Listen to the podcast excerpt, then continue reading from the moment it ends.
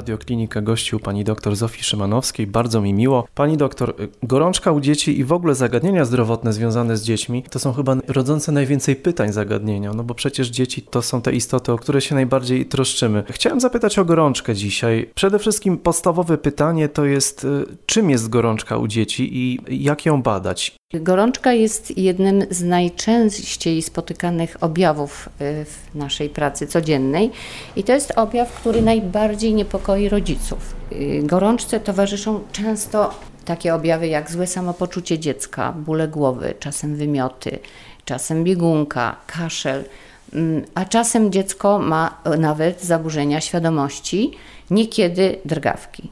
Więc yy, jest to rzeczywiście niepokojący objaw. Każde dziecko, normalna temperatura ciała u dziecka waha się w granicach między 36,6 a 37. Ona ma wahania dobowe. Rano jest niższa niż w godzinach popołudniowych. I ten zakres temperatur uważa się za normalny. Temperatura między 37,5 a 38 określa się jako stan podgorączkowy, a gorączkę uważamy za, za taki stan, kiedy temperatura przekracza 38,5, 39 i to już jest zawsze niepokojący stan. Niemniej u małych dzieci, noworodków i małych niemowląt nawet niska temperatura powinna zaniepokoić rodziców, i e, rodzice powinni zgłosić się z tym dzieckiem do lekarza e, celem konsultacji i badań, ewentualnych badań dodatkowych. Noworodki czasem przy ciężkich zakażeniach w ogóle nie gorączkują. One mają czasem wręcz hipotermię, na przykład w posocznicy.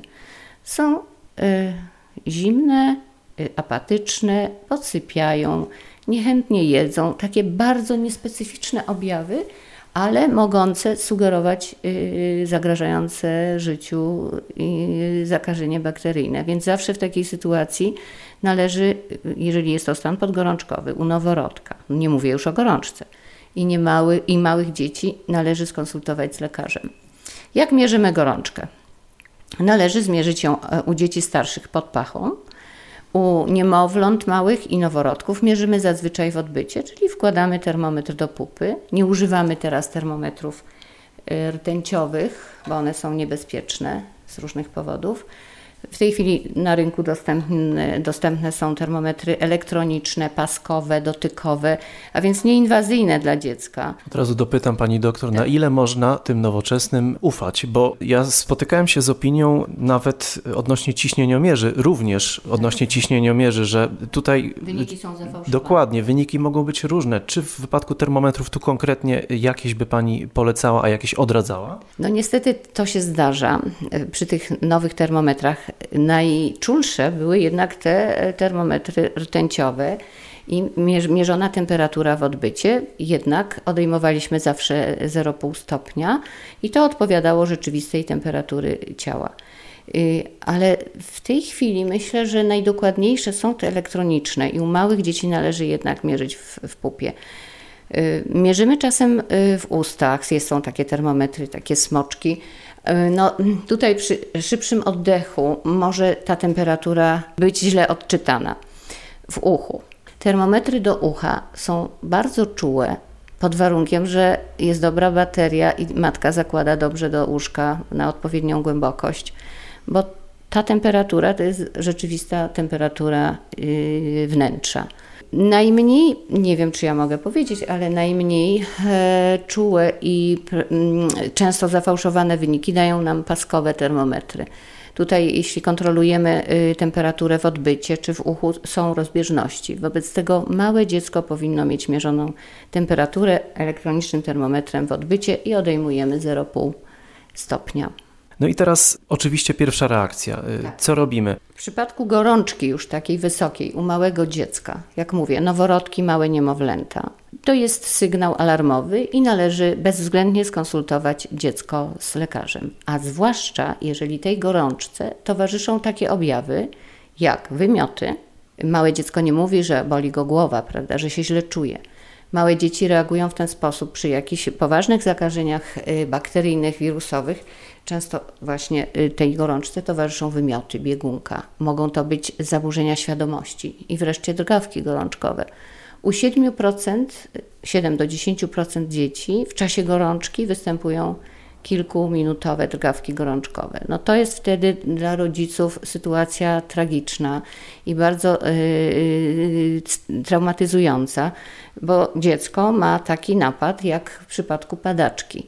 Wobec tego, mm, jeżeli jest w rodzinie skłonność do drgawek gorączkowych, miała mama, miał tato, kuzyn, należy y, tą gorączkę bardzo szybko obniżać i jeżeli się zdarzy napad y, drgawek gorączkowych, y, zawezwać pogotowie po prostu. Jeżeli nie mamy nic dostępnego w domu, no możemy podać tylko środek przeciwgorączkowy i czekać na pogotowie. Reagujemy od razu i wzywamy pomoc. A co podajemy? Podajemy małym dzieciom, niemowlęta noworodki, prawda? Zacznijmy od noworodków. Noworodki w zasadzie, noworodkom podajemy pochodne paracetamolu, to jest lek dopuszczalny dla tego wieku. Jest to nienarkotyczny, przeciwgorączkowy, przeciwbólowy i możemy go podać no, noworodkom czopki, bo one y, źle połykają, może w czasie gorączki dziecko się zachłystuje. Jest, y, jest to trudna droga do podania. Natomiast niemowlętom również do odbytniczo podajemy paracetamol. Od trzeciego miesiąca możemy podać pochodne y, ibuprofenu, to jest niesterydowy lek przeciwzapalny, dopuszczony do stosowania u dzieci. Oczywiście mający też każdy z tych leków ma swoją toksyczność, więc nie można podać za dużej dawki, ale też i za małej, bo ta terapia przeciwgorączkowa będzie nieskuteczna. Stosujemy się do tych informacji zawartych na opakowaniach, czy jest też tak, że te zalecenia przez producentów e, są czasem zaniżane? Aktualnie te środki przeciwgorączkowe, jak mówię, są w zasadzie dwa w klinice pediatrycznej używane, czyli paracetamol i ibuprofen. E, firmy rekomendują dawki, które są skuteczne i trzeba się kierować tymi zaleceniami, które są w ulotce. My przeliczamy leki na masę ciała, a nie, nie na wiek. Jeżeli przeliczylibyśmy na wiek, to w ogóle y, albo może dojść do przedawkowania, albo nieskutecznego, nieskutecznej dawki.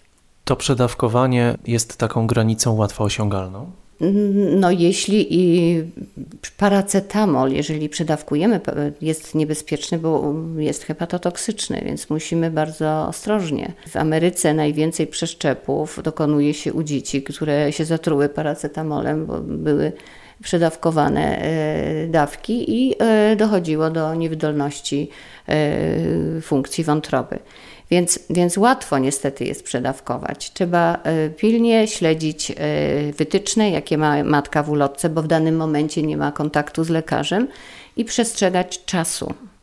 Jeśli zastosujemy ibuprofen, bo dziecko ma 39 stopni i niestety nie spada ta gorączka w ciągu godziny, to należy podać lek z innej grupy, czyli paracetamol w dawce terapeutycznej, wtedy mamy możliwość y, obniżenia temperatury. Oczywiście temperaturę można też obniżyć za pomocą niefarmakologicznych metod. Y, jednak przy wysokiej gorączce, takiej już powyżej 38,5, należy, proszę zaczynać jednak od farmakologii, czyli podawać y, ibuprom, a, a jeśli nie ma efektu, dołożyć za godzinę, prawda, czy za pół godziny paracetamol. Natomiast te niefarmakologiczne metody, czyli ochładzanie ciała dziecka, mm, e, mogą mieć miejsce wtedy, kiedy ta temperatura nie jest zbyt wysoka.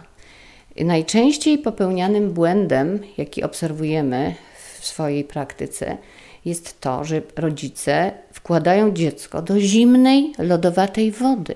Może nastąpić szok termiczny, aż do zatrzymania krążenia włącznie. Więc jeśli, jeśli się decydujemy na tak zwane kąpiele ochładzające, to znaczy należy zastosować kąpiel e, w wodzie o temperaturze o 1 stopień niższej niż temperatura ciała, najwyżej 2 stopnie. Nie można włożyć dziecka do lodowatej wody to, to jest wręcz zagrożenie dla jego zdrowia.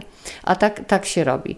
Można zastosować okłady na czoło, na pachwiny, bo tam przybiegają duże naczynia, więc ta krew się szybciej ochładza. Y, też y, owijanie łydek suchym, zimnym kompresem jest bardzo pomocne.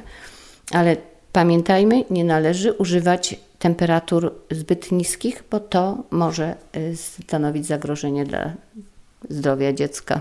Uśmiecham się, bo uprzedziła Pani moje pytanie odnośnie kąpieli, tak. gdyż pamiętam do dziś sytuację, w której jako dziecko miałem temperaturę bardzo wysoką i lekarz, z polecenia lekarza podkreślam to, Mama przygotowała wannę pełną zimnej wody, do której włożyła jeszcze kostki lodu. Wszystko było pod nadzorem lekarza. Pamiętam, było mi bardzo przyjemnie po wyjściu z tej wanny, bo tej gorączki nie czułem. Oczywiście ona potem powróciła. Samo wejście nieprzyjemne, ale Teraz z tego, co Pani mówi, nie można. Nie można, niestety nie można. Proszę tak się, proszę się kierować właśnie tą zasadą, że y, kąpiel ochładzająca y, to taka, w której y, temperatura wody jest od 1 do 2 stopni niżej niż ciała. I jednak przy wysokich gorączkach zaczynać od farmakologicznych środków żeby nie wkładać tego rozgrzanego dziecka do kąpieli. Rodzice oczywiście boją się leków. Wobec tego stosują albo małą dawkę, albo w niewłaściwych odstępach czasu czekają, aż następny rzut będzie, kolejny rzut dużej gorączki. To, to, to jest niewłaściwe i, i, i raczej trzeba pilnować y, tego czasu dla ibuprofenu, to jest 6 godzin. Dla paracetamolu można nawet krócej powtórzyć dawkę. Pani doktor, o tych typach gorączek chciałbym jeszcze dopytać, mianowicie nawracająca. Jaka to nawracająca? Może y, zacznę od tego, że gorączka jest najczęściej efektem zakażenia wirusowego, bakteryjnego, rzadziej grzybiczego. Może też wystąpić także w innych sytuacjach, na przykład yy, po, yy, polekowe mamy gorączki, prawda? Dziecko zażywa lek, ono gorączkuje, my myślimy, że to jest infekcja się długo przedłuża, a, a tymczasem jest to y, taki toksyczny efekt pirogenny y, leku i po odstawieniu ta gorączka ustępuje. Y, może też być gorączka w przebiegu, na przykład już to, co mieliśmy ostatnio doniesienie, udar cieplny, prawda? Dziecko przebywa w jakimś gorącym pomieszczeniu i, i, I, może się to zakończyć tak jak y, z tą trzyletnią dziewczynką, o której pisze prasa i podają media. Dziecko ma jeszcze y, upośledzoną funkcję termoregulacyjną. Ośrodek w Podzgórzu, który y, reguluje y, temperaturę i utrzymuje na stałym poziomie, więc jak jest nadmiar ciepła, to uruchamia mechanizmy obronne, czyli dziecko szybciej oddycha, poci się, żeby, żeby utrzymać na stałym poziomie. Jednak u dziecka jeszcze ten ośrodek nie funkcjonuje tak jak należy, więc ono szybciej się przegrzewa. A co się dzieje w takiej sytuacji? Y, dziecko, y, ciepło powoduje większe zużycie tlenu przez tkanki, większe wytwarzanie dwutlenku węgla, serce pracuje mocniej, szybciej i u dzieci, zwłaszcza obarczonych jakimiś wadami y, serca, czy dzieci, które mają problemy oddechowe, problemy pulmonologiczne, czy dzieci chore y, na schorzenia metaboliczne, one bardzo szybko w takiej sytuacji się dekompensują. Więc u tych dzieci szczególnie należy bardzo szybko reagować i, i podawać środki, oczywiście po konsultacji z lekarzem. Mówiliśmy też o gorączce nawracającej. Wyjaśnijmy, co to. To jest taka gorączka, która nawraca, czyli jest y, y, stan, jest jakiś okres gorączkowania i w zasadzie nie, bez innych dodatkowych objawów, po czym dziecko po jakimś czasie znowu gorączkuje, potem znowu gorączkuje takie dziecko wymaga bardzo pilnej, e, pilnego badania e, fizykalnego, jak również badań dodatkowych, e, żeby wykluczyć no, zagrażające życiu dziecka choroby. Niestety tak się dzieje niekiedy w chorobach nowotworowych, niektórych. Tak się też dzieje w chorobach z autoagresji i czy też w zakażeniach układu moczowego w sumie y, najlepsze z tych wszystkich. Y, wystarczy zbadać mocz, żeby wykluczyć zakażenie układu moczowego, bo inaczej nie, nie jesteśmy w stanie określić, gdzie ta infekcja ma miejsce. Ten moment wezwania pogotowia, czy też zawiezienia e, dziecka do soru, e, czy też do przychodni, to jest taki moment e, newralgiczny, gdzieś jest w nas jeszcze taki opór przed dzwonieniem. Opór, właśnie. Ten moment właściwie jak wyczuć? Tak. No i tak jak powiedziałam wcześniej, gorączka u małych dzieci, noworodek i małe niemowlę, jeśli zagorączkuje wysoko, powinno być jednak przywiezione do lekarza i y, wymaga konsultacji. Starsze dzieci, które mm, y, są, są, są bezpieczniejsze, prawda? Czyli matka obserwuje, czy, czy to dziecko oprócz gorączki ma, ma jeszcze jakieś inne objawy niepokojące. Jeżeli nie, to można poczekać 2-3 dni, ale tylko wtedy, kiedy tej gorączce nie towarzyszą inne niepokojące objawy. Bo bywa tak, że trzyletnie dziecko ma gorączkę 40 stopni, po dwóch godzinach pojawiają się wybroczyny i to już jest, już jest późno, bo to jest objaw posocznicy. No, wtedy, jeśli rodzice zauważają jakiekolwiek dodatkowe objawy niepokojące, muszą zgłaszać się natychmiastowo na SOR. Zwłaszcza wła- w takiej sytuacji, kiedy, kiedy wy, są wymioty, kiedy dziecko jest y, apatyczne, jest takie y, drażliwe, y, no lub wystąpią drgawki. To to są y, objawy, które zmuszają do natychmiastowej interwencji lekarza. Jest bardzo aktualny temat, o którym zresztą wspomnieliśmy, upałów. Widuje dzieci w wózkach opatulone niesamowicie. Widuje w kościołach, które są chłodne z reguły, ale widuje też na ulicach. Czasem y, z daszkiem, czasem nie. Ja patrzę na to dziecko, czy tego niemowlaka i ja już sam się gotuję. I myślę, że będzie udar. Tak, oczywiście. To rodzice sobie nie zdają sprawy z, z konsekwencji przegrzania dziecka. Tak jak już wspomniałam, w, y, w momencie takiego nadmiaru ciepła y, y, przyspiesza, dziecko przyspiesza metabolizm, zużywa tlen, musi, serce musi mm, szybciej pracować. Dziecko traci wodę, traci elektrolity i bardzo szybko może to się zakończyć tak jak w tej sytuacji, o której mówiliśmy, tego dziecka, trzyletniej dziewczynki pozostawionej w samochodzie przez 8 godzin. Więc, więc ro- rodzice muszą pamiętać, że nie wolno dziecka przegrzewać. Należy dostosować strój tego dziecka do aktualnej temperatury y, powietrza. Czyli nie przegrzewać, ale też i nie oziębiać. To jest bardzo trudne dla rodziców. Pani doktor, jest y, problem, o którym też wspominaliśmy, tego kontaktu ze służbą medyczną. Tak, E, tak.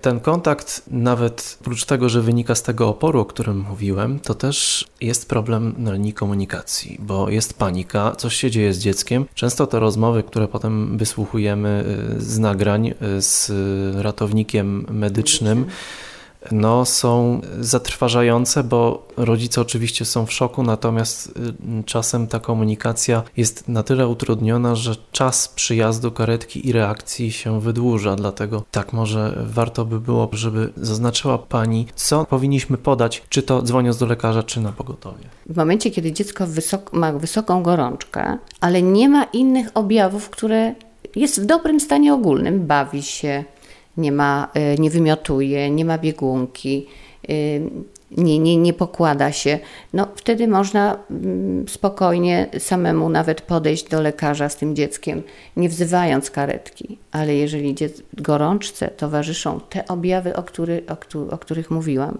czyli gwałtowne wymioty, y, jakaś straszliwa biegunka, czy też zaburzenia świadomości albo drgawki, to trzeba, matka ma powiedzieć, dziecko jest w złym stanie, ma gorączkę, ale nie podoba mi się jego y, stan ogólny. Jest, pokłada się, jest blade, ma y, mm, ograniczoną świadomość. To są takie słowa, które powinny ratowników zmusić do bardzo szybkiej interwencji. Pani doktor, jeszcze y, na koniec zapytam, jak często powinniśmy z dzieckiem chodzić na kontrolne badania? Bo wiem, że są rodzice bardzo przewrażliwieni, ale tak bardzo, bardzo, bo przewrażliwienie na punkcie zdrowia dziecka nie jest niczym złym, natomiast takie już skrajne wydaje się, że może e, być złe i to zarówno dla lekarza, który musi poświęcić czas, a mógłby wtedy na przykład interweniować w jakiejś ważniejszej sprawie, ale też rodzi, takie, no, rodzi taką nadopiekuńczość, która potem może różne rzeczy spowodować. Tak. No, y, dziecko w pierwszym roku życia jest systematycznie kontrolowane, bo jest szczepione według kalendarza szczepień, a więc w ustalonych terminach. I przed każdym szczepieniem dziecko y, się mierzy, waży, bada się jego stan ogólny, bada się narządy wewnętrzne, zleca się badania. I, i jeśli, jeśli dziecko jest w ten sposób do roku kontrolowane, to, no to nie trzeba dodatkowo. Natomiast później y, są takie bilanse, prawda, dwulatka, czterolatka, sześciolatka. Jak nie ma żadnych problemów zdrowotnych, to, to można y, trzymać tych terminów. Jeżeli cokolwiek matkę niepokoi, należy się zgłosić z dzieckiem do lekarza. Bardzo Pani dziękuję y, za poświęcony czas, Pani doktor. Dziękuję bardzo.